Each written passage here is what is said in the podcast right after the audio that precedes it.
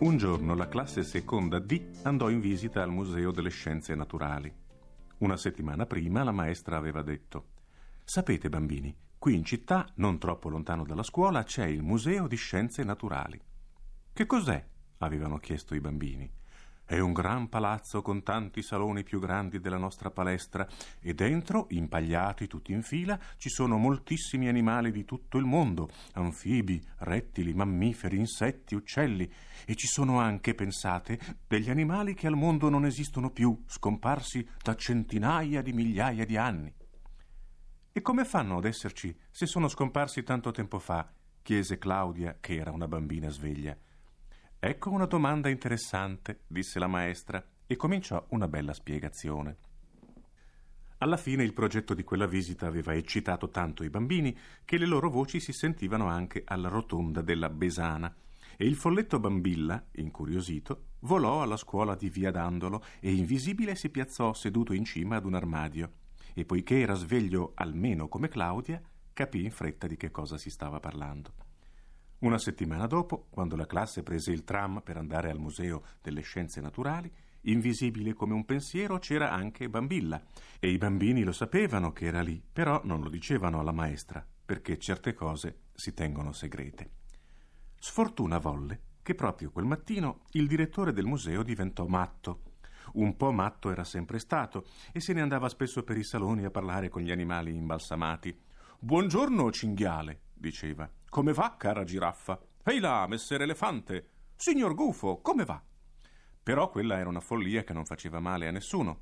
Invece quella mattina il direttore, che si chiamava Se posso Timbacheco, forse per il caffè, forse senza perché, era impazzito davvero e quando vide arrivare la classe dei bambini con la maestra in testa pensò Uh, guarda, un intero branco di cuccioli di razza scolastica, animaletti molto, molto interessanti, proprio quelli che mancano al mio museo. Li catturerò astutamente e poi... Mm, ma prima bisogna che elimini l'esemplare di maestra che li guida. Facendo quei biechi progetti, il direttore scese le scale e disse, tutto smorfie e sorrisi. Benvenuti, benvenuti bambini e anche lei, signora maestra. Il museo è onorato e io sono lieto, lietissimo della vostra visita. Bambilla, che in quel momento stava appollaiato sul cappello di Fabertone, sentì in quelle parole un odore di pazzia, ma non ci badò. Intanto i bambini erano arrivati nel primo salone, tutto pieno di vetrine lucenti. Centinaia di uccelli imbalsamati di ogni dimensione, forma e colore se ne stavano immobili, guardando lontano con gli occhi tondi. Illustrissima maestra, esclamò a quel punto se posso Timbacheco, si accomodi un istante nel mio ufficio a gradire un caffè aromatico e gustoso. È una consuetudine di questo museo offrire il caffè alle maestre in visita, capisce? Beh, un caffettino, disse la maestra che al caffè proprio non resisteva. Però senza zucchero, direttore. Ma si capisce naturalmente, disse se posso Timbacheco gongolando. E voi bambini aspettate qui solo un momento e guardate gli uccelli come sono belli. Così, mentre quelli della seconda D si divertivano a far boccacce alle beccacce, a strizzar l'occhio agli struzzi e così via, il direttore accompagnò la maestra nell'ufficio e svelto le preparò un caffè con un sonnifero da ippopotami. Appena la maestra bevve, chiuse gli occhi e cominciò a russare proprio come un ippopotamo. Allora, se posso, Timbacheco tornò dai bambini e disse sorridendo: Cari cuccioli, sapete, la vostra maestra sta facendo un lavoretto, ripassa le macchie a un leopardo che era molto stinto. Dice che potete tranquillamente continuare la visita del museo insieme a me. Seduto sulle spalle di Gorvento, Bambilla sentì puzza d'inganno e pensò meglio tenere gli occhi aperti. Preceduti dal direttore che camminava a saltelli e passettini, i bambini passarono davanti a vetrine piene di pesci secchi, farfalle stinte, scarabei opachi, lucertole slavate, scoiattoli spelacchiati. Poi arrivarono al salone dove stavano scheletri e modelli di animali preistorici, il terribile tirannosauro, il quieto dinosauro, alla fine, sempre saltellando e facendo sorrisi, se posso Timbacheco condusse i bambini giù per una scaletta in una grande sala buia, al cui centro stava un'enorme vetrina vuota, alta più di tre metri e senza il tetto. In quella chi ci metterà? chiese Claudia al direttore. Eh, certe bestioline speciali, disse lui e aprì una porta nel vetro, invitando allegramente. Volete entrare a vedere com'è fatta questa casa di vetro?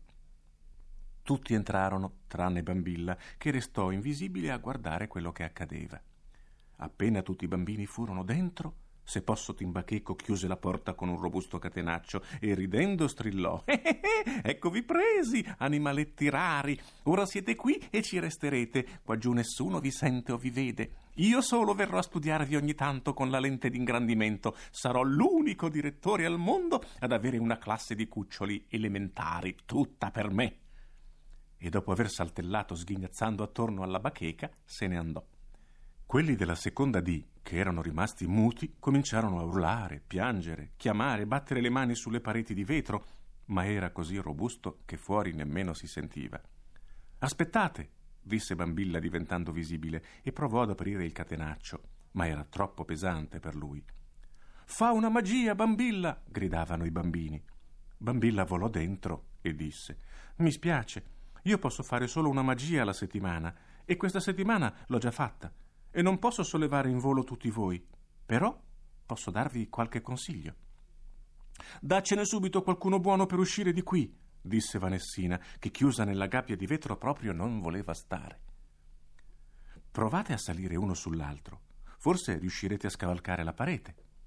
Ci provarono e riprovarono, montando uno sulle spalle dell'altro, ma appena la colonna di bambini arrivava a due, sempre cadeva. Ai, bambilla, Resteremo prigionieri, sempre chiusi qui dentro con quel matto che ci studia con la lente d'ingrandimento. E piangevano e tiravano calci alla parete. Sentite, disse Bambilla, avete delle forbici? Io sì, piccole, disse Battistina, che ne portava sempre un paio in una bustina di plastica perché possono servire. Chi di voi sa fare la treccia? disse Bambilla. Io, dissero insieme Vanessina e Gorvento. E chi ha i capelli più lunghi? Io, dissero Battistina, Paolesta e Ghionozzo e anche altri. Allora tagliate i capelli, fate tante trecce sottili e poi intrecciatele in una corda di treccia, poi gettatene un capo al di là della parete. I bambini, che si fidavano di Bambilla più che dei loro zii, senza discutere nemmeno un secondo cominciarono a lavorare. Tagliarono i capelli, li divisero in mazzetti spessi un dito che davano a Vanessina e a Corvento da intrecciare, poi legarono le treccine una all'altra e fecero con quella una robusta corda di capelli lunga più di cinque metri. Poi ne lanciarono un capo dall'altra parte.